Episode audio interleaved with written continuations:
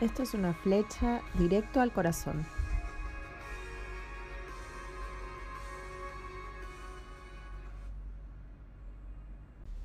En este capítulo, último capítulo de No sos vos soy yo, vemos la historia apasionante de la reina Esther, o de Hadassah, que es un nombre hebreo. La reina Esther estuvo oculta hasta un momento muy específico de la historia, cuando el pueblo de Israel sufre un ataque mortal. Y es un plan trazado por un enemigo de, del pueblo, Amán, que quería la destrucción de todos los judíos que vivían en el imperio persa. Leemos el capítulo 4 del libro de Esther y dice cuando Mardoqueo, que era el tío de Esther, se enteró de todo lo que había ocurrido, se rasgó su ropa, se vistió de tela áspera, se arrojó ceniza y salió por la ciudad llorando a gritos. A medida que la noticia del decreto real llegaba a todas las provincias, había más duelo entre los judíos. Ayunaban, lloraban, se lamentaban cuando las doncellas y los eunucos de la reina Esther se le acercaron y le contaron lo que Mardoqueo estaba pasando, ella se angustió profundamente y le envió ropa para reemplazar la tela áspera, pero él la rechazó. Esther llamó a Hatak y le ordenó que fuera a ver a Mardoqueo y averiguara qué era lo que le preocupaba y por qué estaba de luto. Entonces Hatak salió a buscar a Mardoqueo a la plaza frente a la puerta del palacio. Mardoqueo lo puso al tanto de todo lo que había pasado, hasta le dijo el monto exacto del dinero que Amán había prometido depositar en la tesorería del reino para la destrucción de los judíos. Mardoqueo le entregó a Hatak una copia del decreto emitido en Susa que ordenaba la muerte de todos los judíos y le pidió a Hatak que se lo mostrara a Esther y le explicara la situación. Y también le pidió a Hatak que le exhortara a presentarse ante el rey para suplicarle compasión e intercediera a favor de su pueblo. Así Hatak volvió a Esther con el mensaje de Mardoqueo. Esther le ordenó a Hatak que volviera a ver a, Mardoqueo y le dijera el siguiente mensaje. Todos los funcionarios del rey, incluso la gente de las provincias, saben que cualquiera que se acerque al rey en el patio anterior sin haber sido invitado, sin haber sido llamado, está condenado a morir, a menos que el rey le extienda su cetro de oro, y el rey no me ha llamado a su presencia en estos últimos treinta días. Hatak le dio el mensaje de Esther a Mardoqueo, y Mardoqueo le envió esta respuesta. No te creas que por estar en el palacio escaparás cuando todos los demás judíos sean asesinados. Si te quedas callada en este momento, el alivio y la liberación para los judíos surgirán de otro lado, pero tú y tu casa perecerán. ¿Quién sabe si no llegaste al reino, a ser reina, precisamente para un tiempo como este? Hasta ese momento nadie sabía que, que, Esther era judía. Hasta ese momento nadie estaba al tanto, ni siquiera que Mardoqueo era de esa nacionalidad.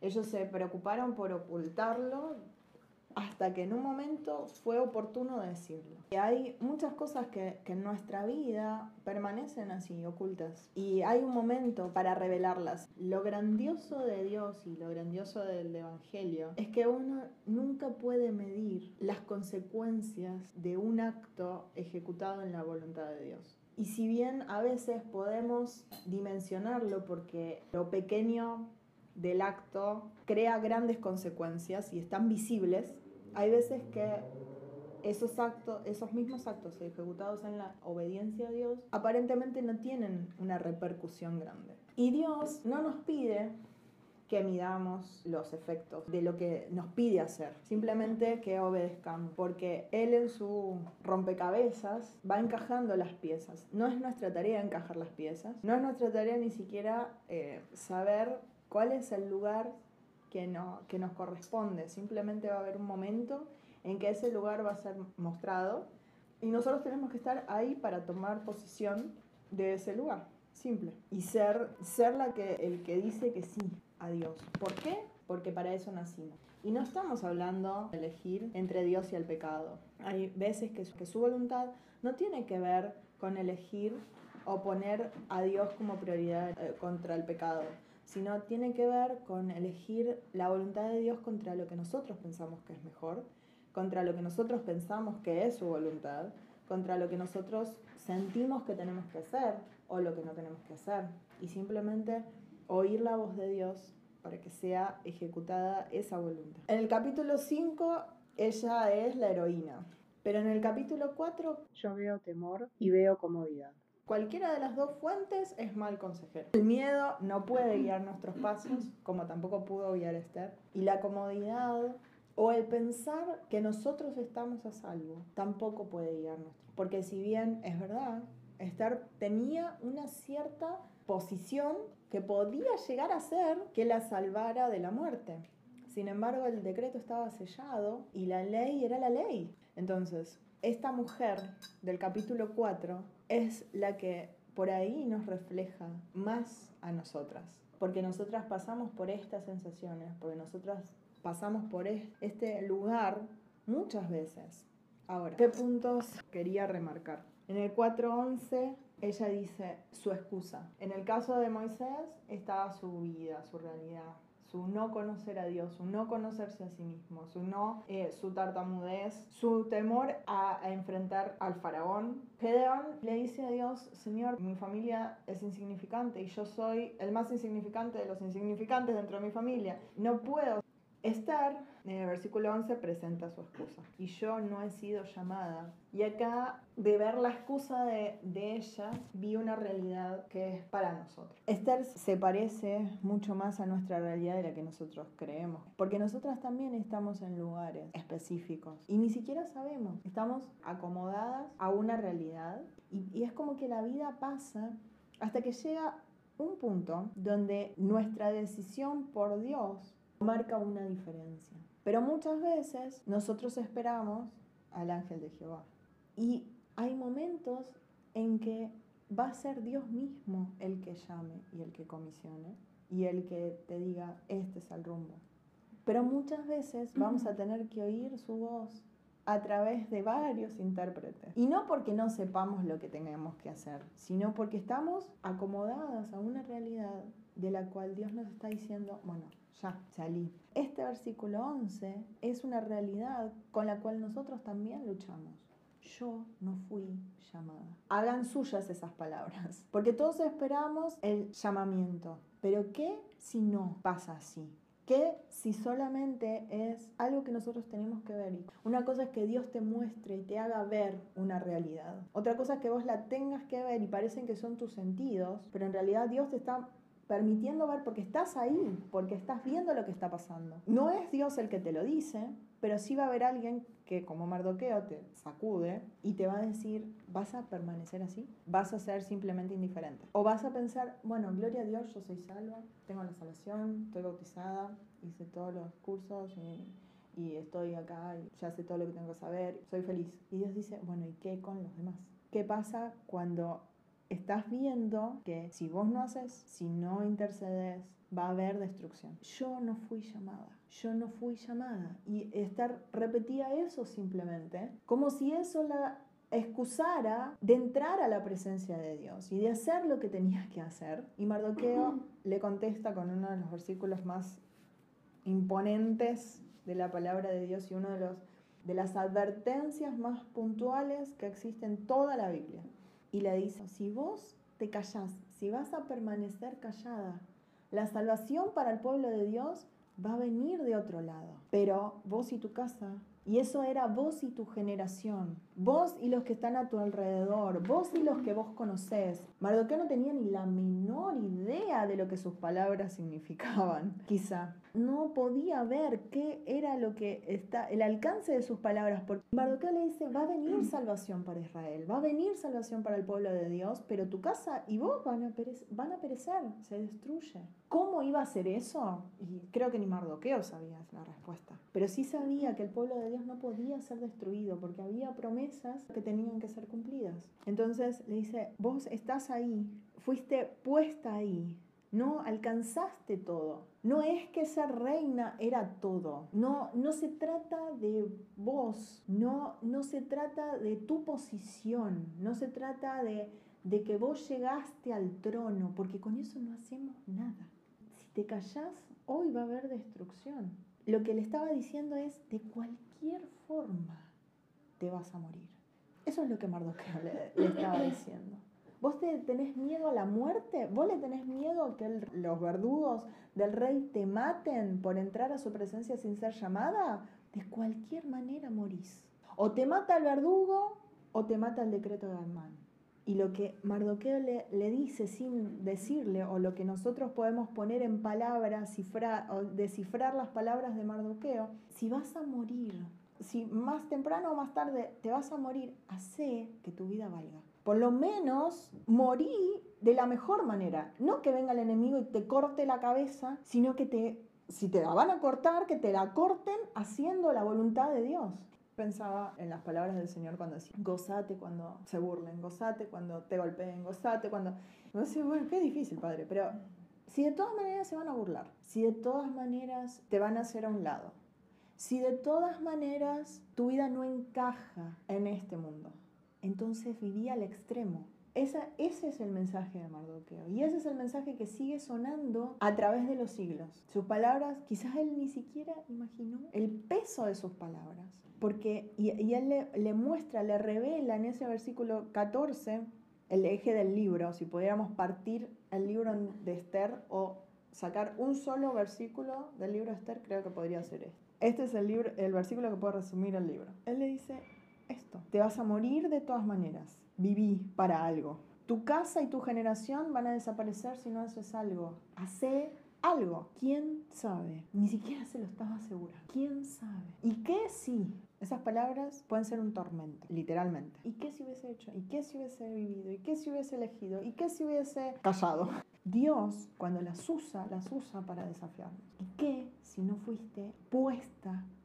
¿Y qué si no naciste en 1900 y pico para este momento? Para tener hoy la edad que tenés, para tener hoy la profesión que tenés, para tener hoy el puesto que tenés, para tener hoy la realidad que tenés, para tener hoy la familia o los amigos o las personas alrededor que tenés. Porque es tiempo. Casi podemos imaginarnos a Mardoqueo diciéndonos esto, o debemos imaginarnos a Mardoqueo diciéndonos esto. Si estás acá, entonces, ¿cómo vas a vivir? ¿Qué vas a hacer? Esther, como no tenía ni la menor idea de lo que hacer, se fue a ayunar. Llama un ayuno extremo y todo el mundo, todo judío que se considerara tal, tenía que entrar en esto.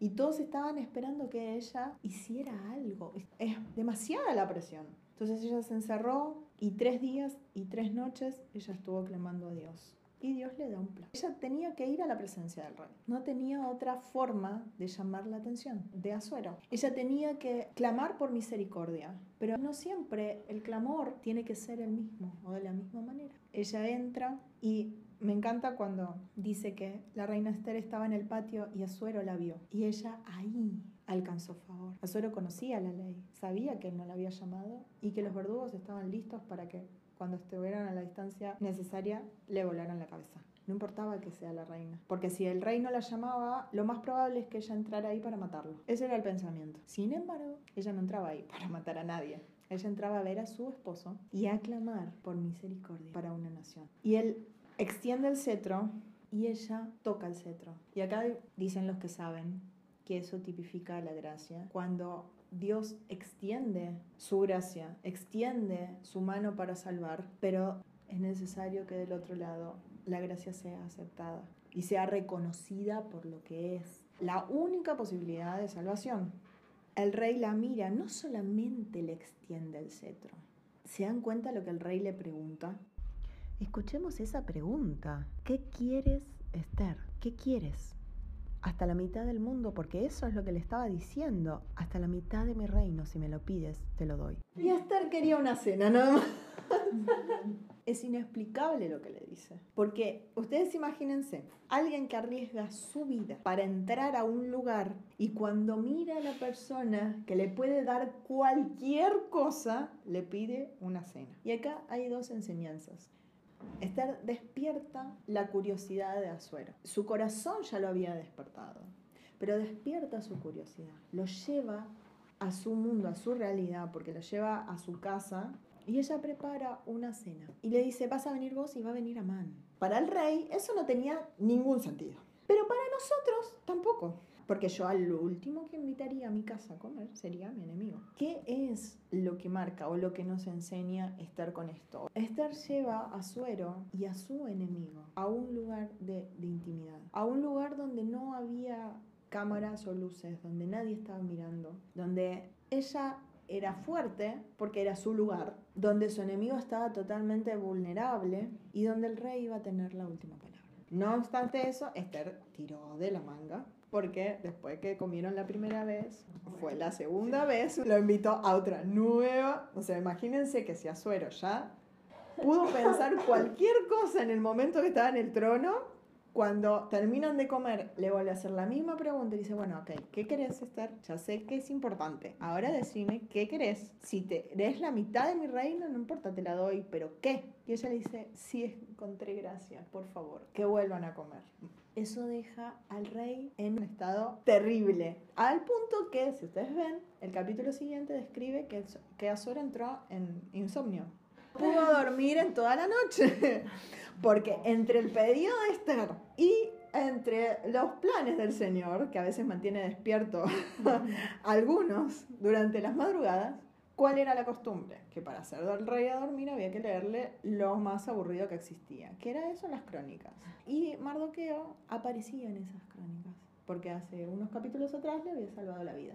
Pasaron varios años entre que Mardoqueo le salva la vida y el rey tiene esa noche de insomnio. En el medio de eso hubo una guerra, en el medio de eso Persia pierde su, su poder, Grecia toma mucha ventaja y después, bueno, hasta el, al final Persia cae y Grecia es el imperio que domina. Dios mantiene despierto a Suero y mantiene expectante a Suero con un pedido irrisorio. Muchas veces en la urgencia tenemos que aprender a esperar. Esther supo medir tiempos, supo generar esa expectativa o esa, esa incertidumbre que, que estaba en Azuero, decir, ¿qué es lo que está pasando? Y al mismo tiempo Dios en el medio mete a Mardoqueo en la historia por algo que había quedado en el pasado. Imagínense Mardoqueo, yo te salvo la vida, vos ni te acordás de mí, no me recompensaste, no sabés ni mi nombre, yo soy una escriba en el palacio, yo soy... El... Y Mardoqueo lejos de todo eso, él sigue fiel a su cargo, sigue fiel al lugar que le correspondía como escriba en el palacio, porque como dice Pablo, todo lo que él hizo lo hizo para Dios. Me tocó salvar al gobernante del mundo. Qué bueno, evite que lo envenenaran. Eso era la mente de, Mardoqueo. Y el rey dice, nadie recompensó a, Mardoqueo. Así que en un pase de comedia del Señor. Al otro día Man entra pensando en la muerte de Mardoqueo y el rey le dice, bueno, ¿y si ganas de honrar a alguien? ¿Vos qué harías? Y como Man tenía soberbia de sobra, pensó que era él. Y le dice, bueno, yo haría. Y eligió los puntos en su cabeza, los eh, más extremos de honra y reconocimiento que se le pudieron ocurrir. Ahora, cuando él termina, dice, me encantó tu idea, ahora anda y hace eso con Mardoqueo. Entonces imagínense la desfiguración del rostro de ese hombre y el irse de ahí, el tener que cumplir la orden del rey y en la noche tener la gran cena con el rey y con la reina. Él llega y en ese momento la reina sí le dice toda la verdad, empezando por quién era ella. Si yo viera que ellos van a ser esclavizados, me callaría. Pero como el pedido sobre ellos es la destrucción, tengo que ponerme en este lugar, porque yo soy judía. Y el rey dice, ¿y quién es la persona que tramó este plan. Y ella tenía a su derecha para decirle, esa estrategia de sabiduría, Esther muy probablemente la formó durante sus años de preparación, pero también durante esos días de, ayuno con el Señor. No sabemos qué es lo que Dios le dijo, ni siquiera sabemos si Dios le habló. Simplemente ella hizo y actuó para salvar a su pueblo. Y eso es lo que la movió. Y si perezco, que perezca.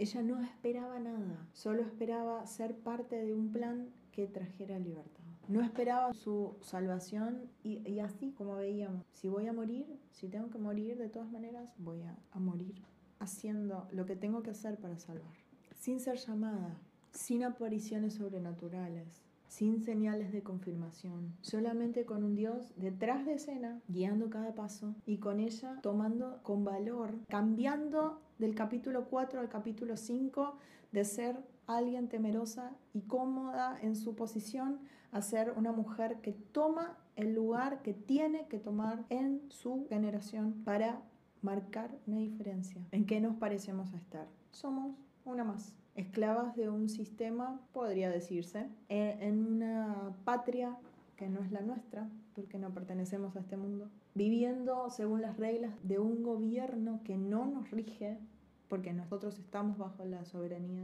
de Cristo antes que cualquier otra cosa. Y somos dirigidas y llamadas, y hay convocatorias, y hay momentos, y hay decisiones que tienen que ser tomadas. Y hay cosas que a lo largo de nuestra vida hacen que estemos en el lugar que tenemos que estar en el momento que tenemos. Pero eso no define lo que vamos a hacer.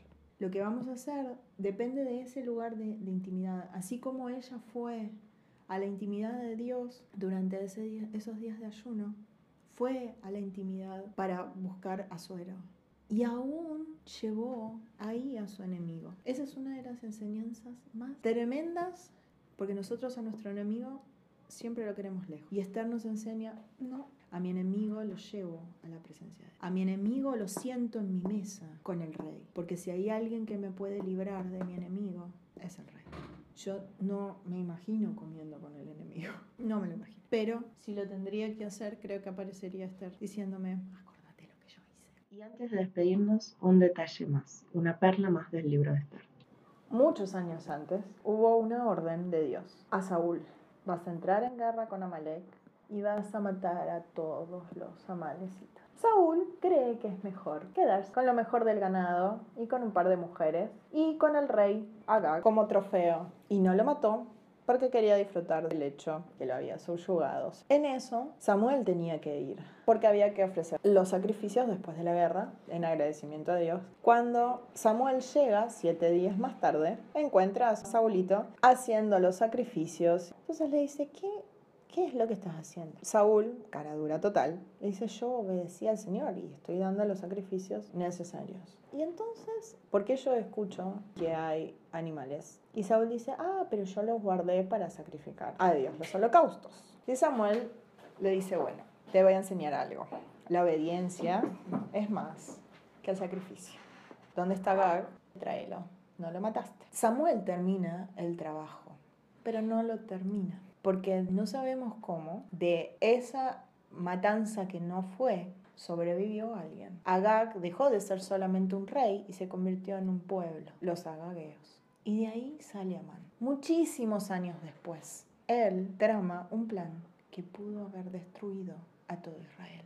Cuando Dios dice se termina, termina. Porque así como no tenemos ni la menor idea de lo que nuestra obediencia puede generar, no tenemos ni la menor idea de lo que nuestra desobediencia puede generar. Todo Israel estuvo al borde de la muerte porque a Saúl se le cantó desobedecer a Dios y pensó que era mejor hacerlo a su manera. Total, ¿qué problema?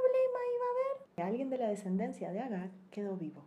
Esther, una mujer, sí fue obediente. Porque cuando toma la batuta, ella pide todos los enemigos del pueblo judío sean exterminados. Ella no paró hasta terminar, con una orden que Dios había dado hace muchos años. Y nosotros, al igual que Esther, estamos en una generación para cumplir la voluntad de Dios que fue dada hace muchos años. Entonces es nuestro papel y es nuestra posición estar ahí y escuchar cuando Dios se aparece y cuando no se aparece. Cuando Dios está ahí para decirnos y para advertirnos y cuando manda a sus mensajeros comiencen a, a tomar su lugar deseo de hoy es que se vayan incómodas. Que escuchen toda la noche las palabras de Mardoqueo y que las crean. La salvación que Dios va a traer a través de sus vidas. Que no, quizás no la podemos medir. O quizás sí. Quizás ustedes ya lo saben. Porque cuando Dios habla a través de alguien, persona, generalmente ya habló en la intimidad. No hay nada que un hombre o una mujer de Dios pueda decirles de parte de Él que Dios no les haya dicho en la intimidad.